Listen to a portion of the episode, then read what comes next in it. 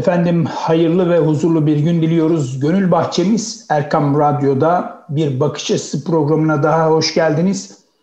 Bugün yine önemli bir konu ve konuyu ele alacağız. Ee, üniversite sınavı bitti malum. Şu anda artık üniversite seçimlerine doğru yol alıyoruz. Öğrenci kardeşlerimiz, çocuklarımız, anneler, babalar, tüm veliler pür dikkat artık bu süreci takip ediyor tabii çocuklarımızın ve öğrencilerimizin en iyi şekilde seçimlerini yapabilmesi anlamında değerli bir konu. Psikolog ve öğrenci koçu Hüseyin Keller ile birlikteyiz. Hocam hoş geldiniz. Nasılsınız? Hoş bulduk Sayın Hocam. Teşekkür ederiz. Ee, Allah razı olsun. Bu sıcaklarla boğuşuyoruz hocam. Tam e, tercih dönemi iki sıcak bir araya geldi. Evet. Ee, evet. İnşallah öğrencilerimiz açısından hayır olur diyelim. İnşallah Allah razı olsun. Tabii e, sınavdan önce biz bir değerlendirme yapmıştık sizinle. E, bizi dinleyen sevgili kıymetli e, dinleyicilerimiz mutlaka hatırlayacaklardır. E, tabii deneme sürecini konuştuk. Sınavdan önce neler yapılması gerekeni konuşmuştuk. 15 gün kala, bir hafta kala neler yapılması gerektiğini konuşmuştuk. Ve bu işleri konuştuktan sonra da sınav geldi ve öğrenci kardeşlerimiz bu sınavları da tamamladı. Artık mutlu sona doğru da yol alıyorlar. Hocam e, süreci biraz bize anlatır mısınız? Nasıl ilerlemeli, nelere dikkat edilmeli? Evet Sayın Hocam, e, sınav öncesinde bir program yapmıştık. Evet orada paylaştığımız şeyler e, üç aşağı beş yukarı karşımıza da geldi. Ee, biz hep sınav öncesinde öğrenci arkadaşlara koşulunu yaptığımız e, öğrencilere söylediğimiz bir şey vardı. Bu bir sıralama sınavı. Doğal olarak e, yapacağımız şey e, sınavda maksimum neti yapabilmeye çalışmak, elimizden gelenin en iyisini yapabilmeye çalışmak. Şimdi tabii öğrencilerimiz sınav esnasında ilk defa yaşayanlar açısından söyleyelim bu süreci farklı geçirebiliyorlar. Hani başlarına gelmedikleri için, bilmedikleri için zannediyorlar ki sadece bizim başımızda bu var. Sadece biz yapamıyoruz. E, sadece bize zor geldi gibi yaklaşımlar olabiliyor. Ama nihayetinde gördük ki bu sınav herkese zor geldi. E, son 20-25 yılın en zor e, matematik soruları karşımıza geldi. ÖSYM'nin bu konuda bir dengesinin olmadığını da en azından görmüş olduk. E, çünkü diyoruz nihayetinde ÖSYM tarzı sorular, ÖSYM tarzı sorular ama bu sorularda ÖSYM tarzı gelmedi çocuklara. Daha farklı bir tarz vardı. Demek ki her türlü soruya hazır hale gelecek pozisyonda olmamız lazım bizim e, sınava hazırlanırken. Çok zor sorular vardı. Evet, çok zor sorular vardı gerçekten. Bizim öğrenciler de yani 20 20 matematik yapan efendim 15'e, 15 yapan 9'a, daha fazla yapan daha aşağıya düştü. Evet Şimdi, bu anlamda ciddi bir sıkıntı oldu öğrencilerde. Standart şu oldu gözlemlediğimiz e, geçen senelerde hani mezun grubu açısından ya da denemelerde 40 civarı yapanlar 34-35 e, maksimum yapabildiler. 30 civarı yapanlar 20'lere düştü. Bunu biz de e, öğrencilerimizde gördük. Ama buna rağmen e, AYT'de 80 soruyla 80 soruda 10 net yapan 300 ee, bin barajını geçebilecek pozisyonda da oldu. Şimdi bu işte sınavın zorluğuyla yapılabilme oranı ile alakalı bir mevzu. Evet. Ama yine de e, şu serzenişi bulunmadan da edemeyeceğim. Şimdi geçen sene pandemi vardı. Mart ayına kadar bir önceki sınavda çocuklar okula gittiler. Ona rağmen e, ikinci dönem konuları hiç çıkmadı. 30 dakika fazla verildi. Baraj 170'e düştü bu sene çocuklar hiç okula gitmemesine rağmen çok çok çok daha hatta yani e, dediğim gibi 20-25 yılın en zor sorularıyla karşı karşıya kaldılar. Bugün bir açıklama yapıldı tercih döneminde e, yine uzadı tercihler 20'sine kadar. E, ben evet. özellikle her yerde talepte bulunmaya çalışıyorum. Barajı da 170'e düşürme noktasında bir çalışma olursa e, çok güzel bir e, hediye olur çocuklara da. Bunu da çok rahat söyleyebiliriz. Çünkü e, geçen sene sayısal açısından konuşalım. E, 695 bin kişi barajı geçmişken bu sene 390 bin kişi barajı geçmiş oluyor. Ve şöyle de bir mevzumuz yine var. bu sene 180 baraj altında kalan bir öğrenci geçen sene baraj üstünde olmasına rağmen ondan çok daha iyi bir sıralamada. Yani 180 baraj altında kalmasına rağmen geçen seneki sıralamasından daha iyi bir TYT sıralamasında yani sayısal sıralamasında. Bu ne demek oluyor? Bu demek oluyor ki barajı 170'e çekmiş olsak e, ciddi anlamda yine geçen seneden daha iyi sıralamada olacak çocuklar olacak. Bu e, en azından baraj kısmındaki e, nacizane fikirlerimiz bunu paylaşmış oldu. Tabii ki şimdi e, velilerimizden de öğrencilerimizden de duyuyoruz. E, çalışmak kadar yani üniversite sınavına hazırlanmak kadar zor bir süreç içindeyiz. Tercih dönemi. E, çok iyi puanlar alanlar ve neyi yapmak istediğini bilenler açısından çok bir problemli bir süreç değil.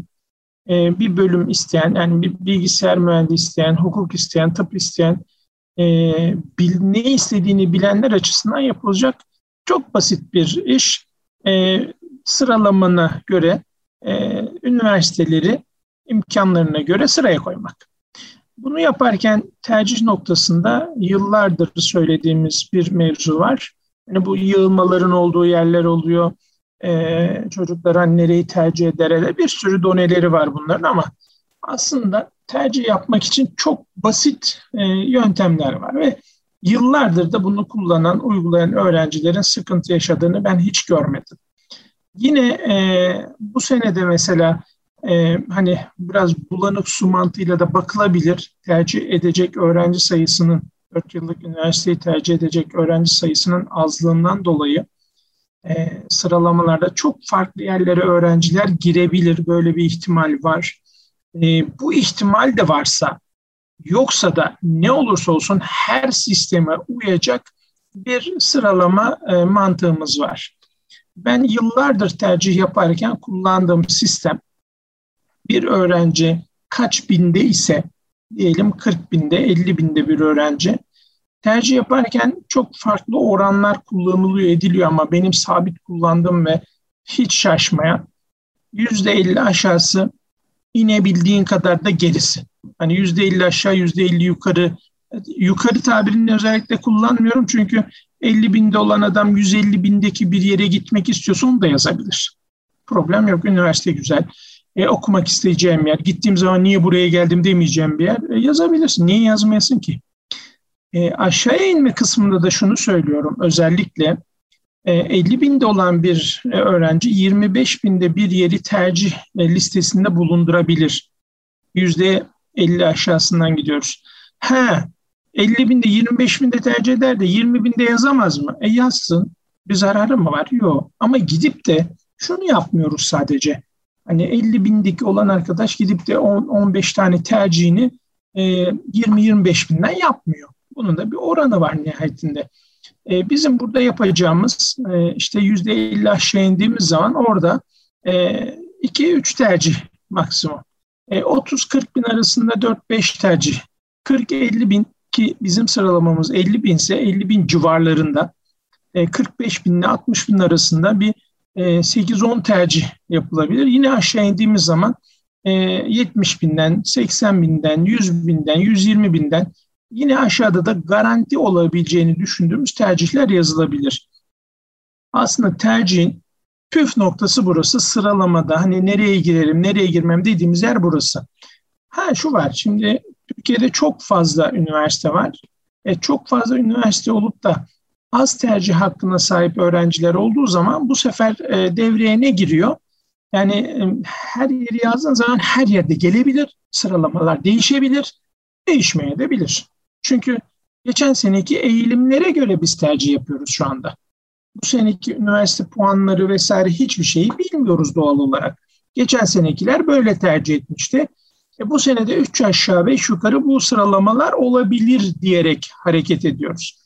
Nitekim e, daha önceki seneler incelendiği zaman e, inşaat mühendisliklerindeki sıralamaların ne kadar e, oynadığını gördük. E, farklı bölümlerde bu oynamalar oluyor mu? Olabiliyor. E, ve yelpazeyi biz bu mantıkla geniş tuttuğumuz zaman e, hani orayı tüh yazsaydım gelirdi ya var ya demenin de bir esprisi yok. Olmuyor. Çünkü biz zaten yelpazeyi geniş tutmuşuz ve Sıralamamızı ona göre yapmışız. Şimdi tercihin püf noktalarından biri de e, hani sıralama dedik ettik evet ama bizim mevzumuz aslında e, sıralamada değil. Bizim mevzumuz biz ne e, kazanmak istiyoruz, ne okumak istiyoruz. Hayatımızın geri kalan kısmını geçireceğimiz bir meslekle ilgili bir şey okuyacağız nihayetinde. E, doğal olarak onun tercihini yapmamız gerekiyor. E, ve tercih yaparken de tercih açısından söyleyeyim. E, ne kadar az bölüm o kadar iyi tercih mantığını söyleyebiliriz. Çünkü bazı öğrencilerde tıp görüyoruz, diş hekimliği görüyoruz, eczacılık görüyoruz, mühendislik görüyoruz, bilgisayar görüyoruz, ebelik görüyoruz, her şeyi görüyoruz. Ne yapacağımız belli değil. Halbuki bu arkadaşın aldığı puan da zaten e, yani X bölümünü yazacaksa onun yukarıda üstte de e, yazabileceği bölümler var. Daha aşağıda sıralamalarda da yazabileceği bir şey var. Önce neyi yazmak istediğine karar vermesi gerekiyor. Aslında tercihteki en önemli noktalardan biri de bu. Ne yapmak istiyorsun? Ne okumak istiyorsun? Ondan sonra işte üniversitedir vesaireler e, devreye girmiş oluyor. O zaman şunu çok rahat söyleyebiliriz. Tercih yaparken neye dikkat edeceğiz? Bir, kendimizi tanıyacağız. Bunu daha önceden de söylediğimiz şeylerdi. Kendini Doğru adımlar önemli tabii değil mi hocam? Kesinlikle. Ben neyim? E, hangi bir, nasıl bir karaktere sahibim? E, nasıl işlerde başarılı olabilirim? Hangi işlerde zorlanırım? E, eşittir kendini tanıma. Kendini tanıyacaksın. Kendimizi tanımak için ne yapacağız? İşte burada da devreye e, yine ne giriyor? Envanterler giriyor, bizi tanıyanlar giriyor, hocalarımız giriyor, öğretmenlerimiz, koçlarımız, rehber öğretmenlerimiz giriyor. E, doğal olarak e, karşılıklı tabii ki tanıyanlardan geri bildirim e, aldıktan sonra yine e, mesleki yönelimlerle alakalı geçerli güvenili çok iyi testler de var. Bunları yapıp e, bilhassa Enneagram üzerinde çalışanlar çok e, ciddi faydalı ki siz de bu alanda gayet e, çalışan birisiniz nihayetinde. E, Enneagram üzerinde çalışıp kişiliğinizi tanıdıktan sonra hangi meslekleri rahat yaparsınız, nasıl ortamlarda e, başarılı olursunuz gördükten sonra doğal olarak hangi mesleğe yönelebileceğinizle ilgili fikirleriniz olmuş olur. Sonrasında Aynen hocam. Yani burada tabii sözünüzü balla kesmek durumunda kaldım. Yani ene, enegramda tabii burada kişilik envanteri çok önemli. Mesleki efendime söyleyeyim yatkınlıklar çok önemli. Bu enegrama tabii giriş yaparken aslında parantez içerisinde şunu da sormak istiyorum. İkisi birlikte gitsin. Aile ve sosyal çevre baskısından sıyrılarak aslında değil mi hocam? Öğrenci kendi istediğini ve ilgi alanını seçmek durumunda. Tam biraz önceki konunun bağlamında gidiyoruz. Zaten e, ne dedik? Bundan sonra hani hayatını devam edeceğin mesleği seçiyorsun. İnsanlar e, evet. gelip geçebiliyor. E, ama meslekte baş başa sen kalıyorsun. Doğal olarak bizim e, sosyal baskı kısmı da var tabii. Hele hele e, X puanı almış bir öğrenci çok e, başımıza geldi gelmedi de değil yani. E, çok iyi puan almış bir öğrencimiz e, sağlık bilimlerinde okumayı hiç düşünmedi, düşünmüyor, ilgisi yok. Doğal olarak biz bu arkadaşlara e, istedikleri alanlarla alakalı tercihini yapıyoruz, ediyoruz. Güzel mühendislikler yazıyoruz. Kazanabilecek pozisyonda zaten istediğini yazsa kazanıyor.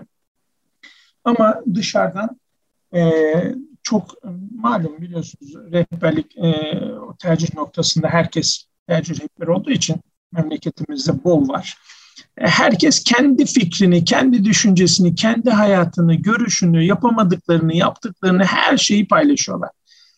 Ya ne bu puana yazık olmasın etmesin ya tıp var ya şu tıpta oluyor bu tıpta oluyor yaz bunu e, sen şöyledir böyledir. E çocuğun ne doğru düzgün tanıyorsun ediyorsun sadece puanla yazık olmasın diye çocuğa yazık edeceğimiz bir e, tercih sistematiği oluşturmuş oluyoruz.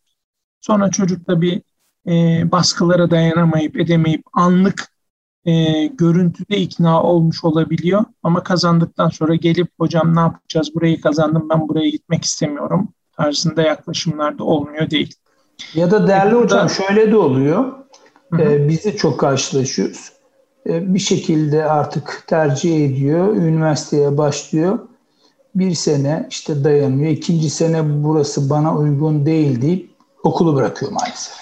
Böyle bir süreçte var. Sistem e, orada çok sıkıntılı bir süreç. İşte hani bazıları bunu e, erken bırakıyor. Maalesef. Nihayetinde sınava giren öğrenci sayısı malum.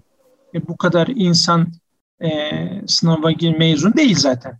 Yani iki buçuk, üç milyona yakın insanın sınava girmesi e, biraz sıkıntı. E, işinden, üniversitesinden, bölümünden memnun olmayanların da e, hatırı sayılır bir e, sayısı var bu konuda.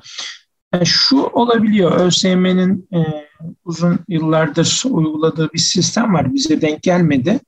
E, bunda da paylaşmakta fayda var çünkü e, birçok öğrencimiz bundan bir haber. Bu durumlarda hani istemediğimiz bir yeri kazandık, ettik modunda ki biraz önce söylediğim örneği de çok denk gelen bir e, çalışma. ÖSYM merkezi yatay geçişle e, bir defaya mahsus kazandığı senenin puanlarıyla girebildiği bölüm ne varsa bir defaya mahsus yatay geçişle e, değiştirme hakkı veriyor. Yani biz puanımıza yazık olmasın tıp yazmıştık etmiştik ama yine de orada okumak istemiyoruz bir senede gittik. O zaman o senenin puanlarıyla gitmek istediği e, herhangi bir bölümü yazıp oraya gidebiliyor. E, bu güzel bir çalışmaydı e, ÖSYM'nin. E, bunun bir de tersi var tabii. Gittiği yerden de memnun kalmayıp bir defa da geri dönme hakkı veriyor ÖSYM bu arkadaşlara. Böylece biraz daha hani sınava girmeden etmeden yanlış tercihten e, bir tık erken dönme e, fırsatı yakalamış oluyor öğrenci. Ama bu tabii dediğim gibi herkesin bildiği ettiği şey olmayabiliyor. Öyle hayatlar kararıp devam edebiliyor. Bizim e, kendi fikrimize göre ki ben tercih danışmanlığı yaparken nihayetinde şahsi fikrimde çok işin içine katmadan hareket etmeye çalışıyorum. Çünkü e, ben hukuku çok istiyorum. Evet hukuk istiyorum. Ben istiyorum onu. Sen istemiyorsun ki.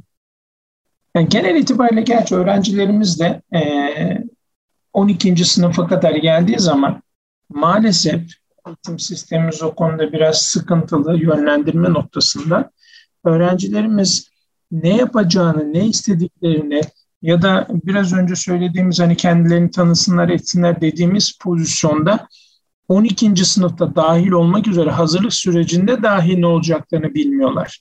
Ki aslında eğitim sisteminde e, düzgün uygulandığı zaman e, çocukların kendini tanıyabilecekleri çok ciddi güzel bir vakit var. Keşke bu yapılabilse. Çocuklar da e, 12. sınıfa geldiği zaman sadece e, şeyi düşünmeseler yani e, yeti iyi bir puan alayım da sonra ne olur bakarız şeklinde bir düşünce de olmasalar. Evet, evet, evet. Ya evet bu açıkçası önemli çünkü ben eğitim hayatımda, eğitimcilik hayatımda e, iki kişi gördüm. Birçok arkadaşımızı gördüm gerçi okul bırakan ama dikkatimi çeken iki kişi olmuştu. Birisi 5. sınıfta tıbbı bırakmıştı. E, birisi de 6. sınıfta tıbbı bırakmıştı. Değil mi? Yani 5 ve 6 çok ilginç. Yani niye bu kadar beklediniz diye sorduğumda e, artık yapamayacağımızı hissettik deyip vazgeçtiklerini söylediler. Ee, evet, önemli noktalara değiniyorsunuz değerli hocam. Ama bir kısa ara vermek durumundayız. Kısa bir aradan sonra programımıza kaldığımız yerden devam edeceğiz. Evet, sevgili dinleyicilerimiz uzman psikolojik danışman ve öğrenci koçu Hüseyin Keler hocamızla birlikte programımıza kaldığımız yerden devam ediyoruz. Tabii YKS sürecini konuşuyoruz değerli dinleyenler. Hocam kaldığımız yerden devam edelim. Ee, tabii bu nokta çok önemli. Ee, bölümlerden ve istenmeyen bölümlerle karşılaştığımızda neler yapacağımızı da değerlendiriyorduk. Buyurunuz hocam. Teknik e, olarak da bilgiler vermiş olalım. E, şimdi öğrencilerimiz tercih yaparken nihayetinde 24 e, tercih yapacaklar. E, tercih yaparken sıralamalar, ölü tercihler vesaire bir sürü e, terimler havalarda uçuşuyor. E, burada e, şunu diyoruz, öğrencimiz hangi bölümü e, ya da bölümleri seçeceğine karar verdikten sonra e, üniversitesine, e, şehrine, e, ücretine vesairesine bakıp e, nihayetinde e, 24'e kadar e, elemesi gerekiyor tercihleri. Hani e, matematik bölümünü tercih etmeye karar verdik. biz hangi üniversitelerdeki matematik bölümünü e, yazacağız onları bir ortaya çıkarıyoruz ki yine aynı mantıkla gidelim. 50 bininci olmuş bir vatandaş da matematik tercihlerini yaparken 20-25 binden başlayıp 70, 80, 100, 110 bin, 150 bin e, yazabileceği, gidebileceği, kazandığı zaman benim burada ne işim var demeyeceği, iyi ki buraya geldim diyebileceği e, üniversiteleri seçtikten sonra ve bunu 24'e eledikten sonra tercih için yapılacak en güzel şey şu ve sistem bütün e, kontenjanları, puanları, sıraları vesaireleri artık bir kenara atıyoruz. E, 24'e indirdikten sonra.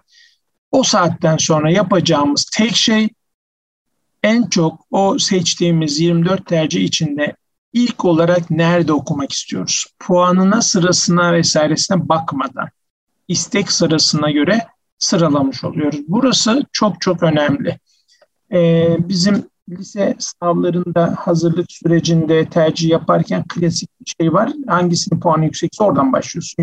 %20 oysa o yazılıyor ve bu hiçbir senede değişmiyor. Yani okulun biri daha iyi oluyor, daha iyi imkanlar sunabiliyor ama yine de puanı değişmiyor, yeri değişmiyor. Şimdi o bir de o alışkanlık var. O alışkanlık üniversite tercihlerinde olmaması gereken bir şey. Çünkü çok fazla üniversite var. E, farklı üniversitelerin farklı imkanları var. E, işin bir yabancı dil boyutu var. Yabancı dil eğitimi iyi veren üniversiteler var. Şimdi bu mantıkla baktığımız zaman tercih noktasında şunu yapmamız gerekiyor. E, 24'e eledikten sonra tamamen ve sadece istek sıramıza göre bir liste hazırlamak. Başka bir şey değil.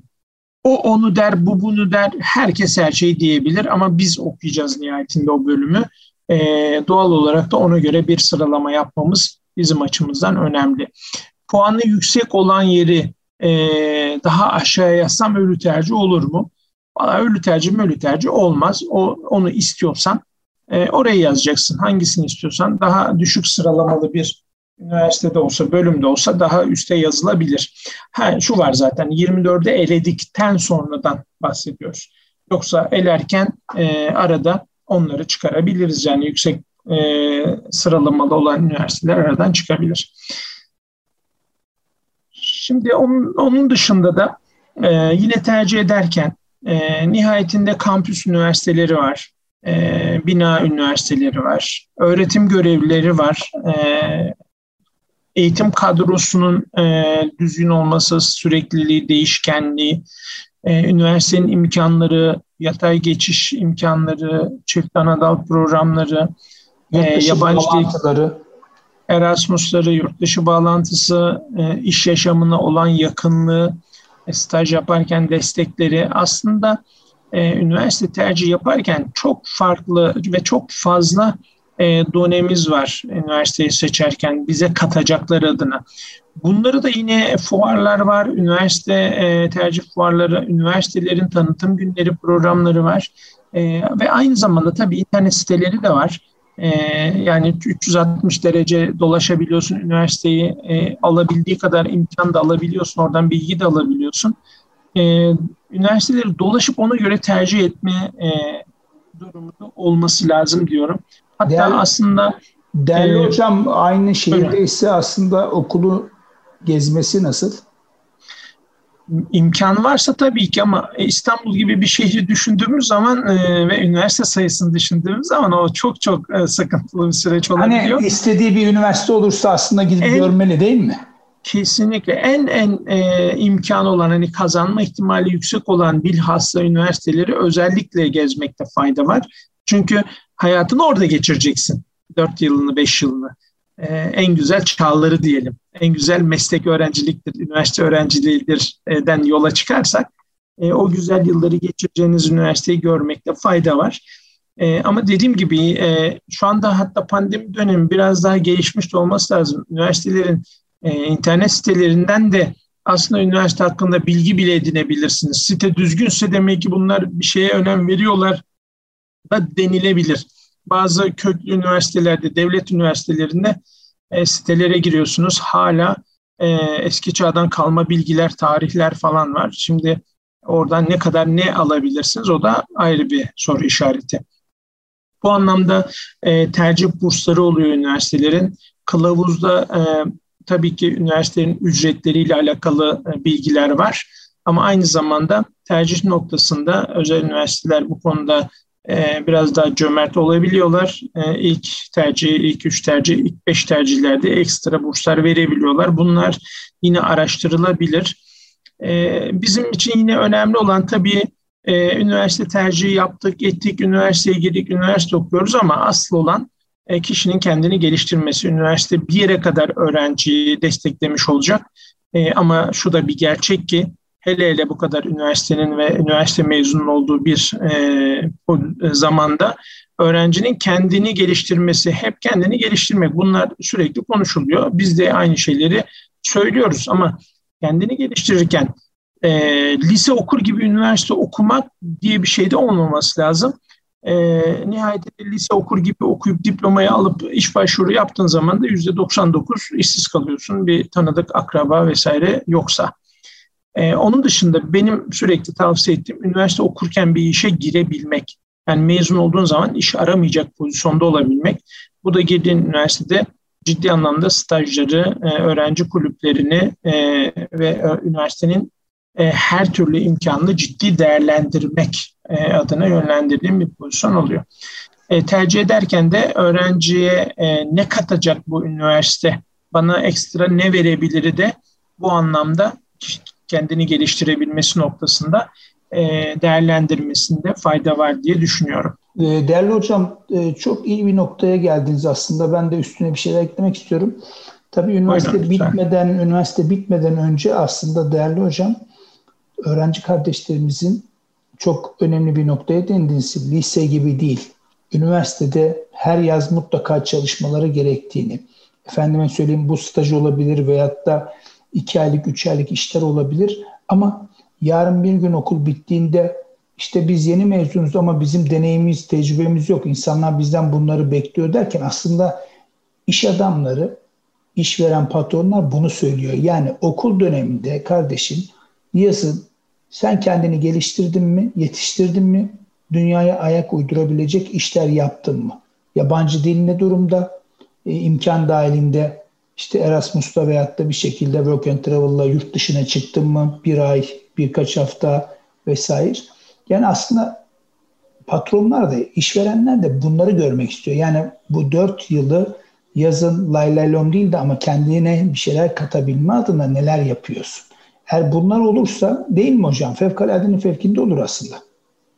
E, hocam e, mevzu zaten o. Şimdi ben kendimden de o anlamda çok örnek veriyorum. E, koçluğunu yaptığım öğrencilerimize ve sürekli anlatmaya çalıştığım bir şey var. E, nihayetinde sen istediğin kadar eğitim de alabilirsin, edebilirsin. Şunu yaptım, bunu yaptım diyebilirsin. Eyvallah. Ama bir de tanınırlık da önemli. Senin e, çalışma temponu şeklini, sabrını, e, iş bitiriciliğini, iş takibini bunu kimse bilemez ki. E, mezun oldum, iş başvurusunda bulundum. E, güzel. E, ama ben seni tanımıyorum. Ama al da tanırsın da diyebilirsiniz tabii. Bir de bunun başka bir boyutu var. Öğrenci açısından düşündüğünüz zaman. Şimdi staj yaparken e, 3-5 yerde staj yapabilirsiniz. Dediğiniz çok önemli. Farklı alanlarda çalışabilirsiniz. İlla bu e, mesleğinizle alakalı olmaya da bilir ki ben psikolojik danışmanlık mezunuyum ama üniversite okurken bir halkla ilişkiler firmasında çalışmıştım da vardı. Bir sigortacıda da çalıştım. Şimdi bunlar bana ne katabilir ki diyebilirsiniz. Ama Aynen. bunlar çok ciddi Aynen. hayat tecrübesi kazandırıyor. Tabii. Yani ikna kabiliyetinden tutun, e, bir şeyin İletişim. iletişiminden tutun çok çok farklı e, kattığı şeyler var. E, kendi alanınızla alakalı olması da önemli ki bizim üniversitede dolaşırken, gezerken, tozarken yani hem okurken hem her şeyi yapmış gibi olduk ama sineması, tiyatrosu vesairesi. Ama aynı zamanda sempozyumu, eğitimi, kongresi bunların da hepsini kaçırmadan devam ettik, e, katıldık. Şimdi bunu yaparken aynı zamanda staj dediğimiz, üniversite zamanında çalışma dediğimiz şeyler bedava yapılabiliyor. Öğrenciyi sıkıntıya sokmaz. Ama bitirdikten sonra bedava gel çalışı da kimse yapmaz.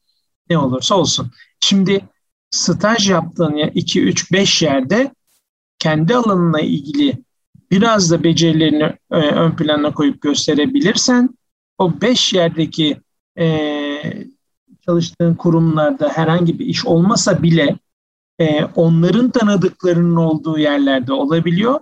Çok daha rahat iş bulma fırsatı oluyor. Bir de kendini gösterme fırsatı oluyor. Kendini gösterme yine tabii bu e, kişisel yetkinlikleri de arttırmak önemli tabii. E, insanlara hele hele bu dönemde çok serzenişini de duyuyorum. E, iş verecek, işini düzgün takip edecek, gidecek insan bulmak zor. E, iş veriyorsunuz sonra e, gözünüz arkada kalmayacak şekilde hareket edemiyorsunuz. Acaba bu yapıldı mı, ona gidildi mi, bu takip oldu mu, o iş bitti mi takip etmek zorunda kalıyorsunuz. Şimdi delege edemiyorsunuz yani. Aynen aynen. Yani bir e, firmada çalışıyorsunuz. E, dağınık ortada şu e, kaldır oradan dediğin zaman hani o bir ortalık dağınıktır. Sürahi kaldır dediği zaman o bardağı da kaldır, o tabağı da kaldır, çanağı da kaldır değildir aslında. Hepsini toplayıp kaldır yani. Şimdi ya da bir X işi verilmişse ama bana sadece bu söylendi diye bir şey olmaz. Biraz orada inisiyatif, inisiyatif alıp ne beklendiğini de bilmek, ona göre hareket etmek, kendi işin gibi çalışmak. Ya yaptığın işi iyi yapmak daha doğrusu ya bu hep söylenen şeydir ama önemli olan bunun bir de yapılmasıdır. Ya yaptığın işi iyi yap, problem değil. E iyi de herkes söylüyor bunu. Yapan kaç kişi var? Yapan kazanıyor zaten. Ve doğal olarak e, yarın bir günde bir yere geldiğin zaman iş başvuru yaptın. Evet ben Ahmet Hoca'yı tanırım. Ahmet çok iyidir, işini de iyi yapar, disiplinlidir, sonuna kadar işini takip eder. Bu adamla rahat çalışılır diyebildiğim zaman zaten Ahmet'in de iş aramasına gerek kalmıyor. Her yerden Ahmet çağrılır. Evet, Niye? Yani, Çünkü adam işini iyi yapıyor yani. Değerli hocam aynen öyle. Gerçek manada işini en iyi şekilde yapan çok az insanımız var. Ee, dünyada daha keza e, bu noktada zaten bazı meslekler zaten bitiyor ama en iyi şekilde yapma olanağı da bitmiş durumda. Bana sadece bu söylendi e, denilen de bir e, durumda söz konusu. E, Allah bizlere yardım etsin. Genç kardeşlerimize yardım etsin. İşverenlere yardım etsin. Ümmeti Muhammed'e yardım etsin. Gerçekten zor. Ama inşallah e, bizim zamanımızda mutlaka biz duymadık ama mutlaka söylenmiştir. Ya bu gençlerden bir şey olmaz, bu gençlik çok kötü. Ama hamdolsun e, demek ki bir kırılma anı vardı. Gençlik çok iyi bir noktaya geldi. E, belli noktalarda yönetimde olanlar var. Bizler varız. Her yerde genç kardeşlerimiz var. Z kuşağı olarak adlandırılan belki Z'den sonra alfa veyahut da başka kuşakları da ya bu gençlerden bir şey olmaz efendim ya işte Z kuşağı malum kitap okumuyorlar Böyle söylemekten ziyade aslında dua etmek lazım. Gençleri iyi, iyi anlamak lazım, iyi tahlil etmek lazım. Ben gençlerden ümitliyim. Ee, inşallah anne babalar da ümmeti Muhammed de ümitli. Daha da güzel şeyler olacağına da inanıyoruz değerli hocam. Bize zaman ayırdınız. Öncelikle çok teşekkür ediyoruz. Ee, süreç tabii ki e, 20'sine kadar e, başladı. E, birkaç gün önce e, belirlendi zaten ayın 20'sine kadar uzatılacağı. E, çok teşekkür ediyoruz değerli hocam katkılarınızdan dolayı. Estağfurullah biz de teşekkür ederiz. E, şunu da ekleyelim e, vaktimiz varsa buyurun. kısaca. Tabii buyurun. Şimdi bizim benim e, tez konumda e, ergenler. Ergenler üzerine çalışmalar yaptık.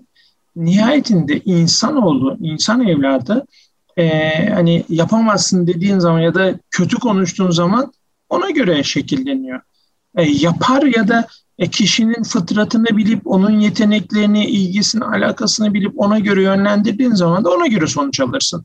Aslında bir şey anlatmaya şey anlatmaya da gerek yok. Yani bizim e, yapımızda, e, nihayetinde inancımızda, öğretilerde, bize öğretilende ne var? Temsil kısmı vardır. Biz ne yaşıyoruz ki e, ne yaşatacağız? E, bizi gören gençlik bize göre hareket ediyor nihayetinde. Yoksa onu söylüyorum yapmıyor, bunu söylüyorum öyle bir şey yok. Sen ne yapıyorsan ona bakıp ona göre hareket ediyor. O zaman bizim kendimize çekip düzen vermemiz lazım. Z kuşağı, Y kuşağı, alfaya, betaya bakmaya gerek yok yani. Sen iyisen herkes iyi olabilir.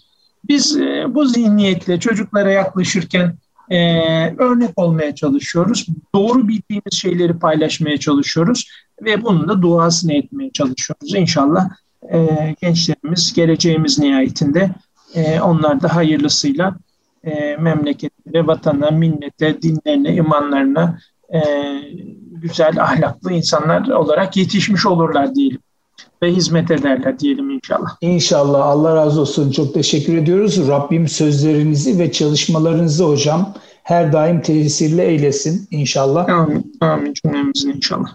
Sevgili dinleyenler, bugün uzman psikolojik danışman ve öğrenci koçu Hüseyin Keler hocamızla birlikte hoş bir sohbet eyledik. YKS tercih sürecini değerlendirdik hep birlikte. Gönül Bahçemiz Erkam Radyo'da bir bakış açısı programımızın daha sonuna gelmiş bulunmaktayız. Efendim programımıza göstermiş olduğunuz ilgiden dolayı her birinize ayrı ayrı teşekkür ediyoruz. Kaçıran veya tekrar dinlemek isteyen dinleyicilerimiz için erkamradyo.com internet sitemizden efendim hem bu programımızı hem de geçmiş programlarımıza ulaşabilirler. Haftaya aynı gün ve saatte yeni bir konu ile huzurlarınızda olabilmek duasıyla. Efendim kulağınız bizde olsun. Allah razı olsun.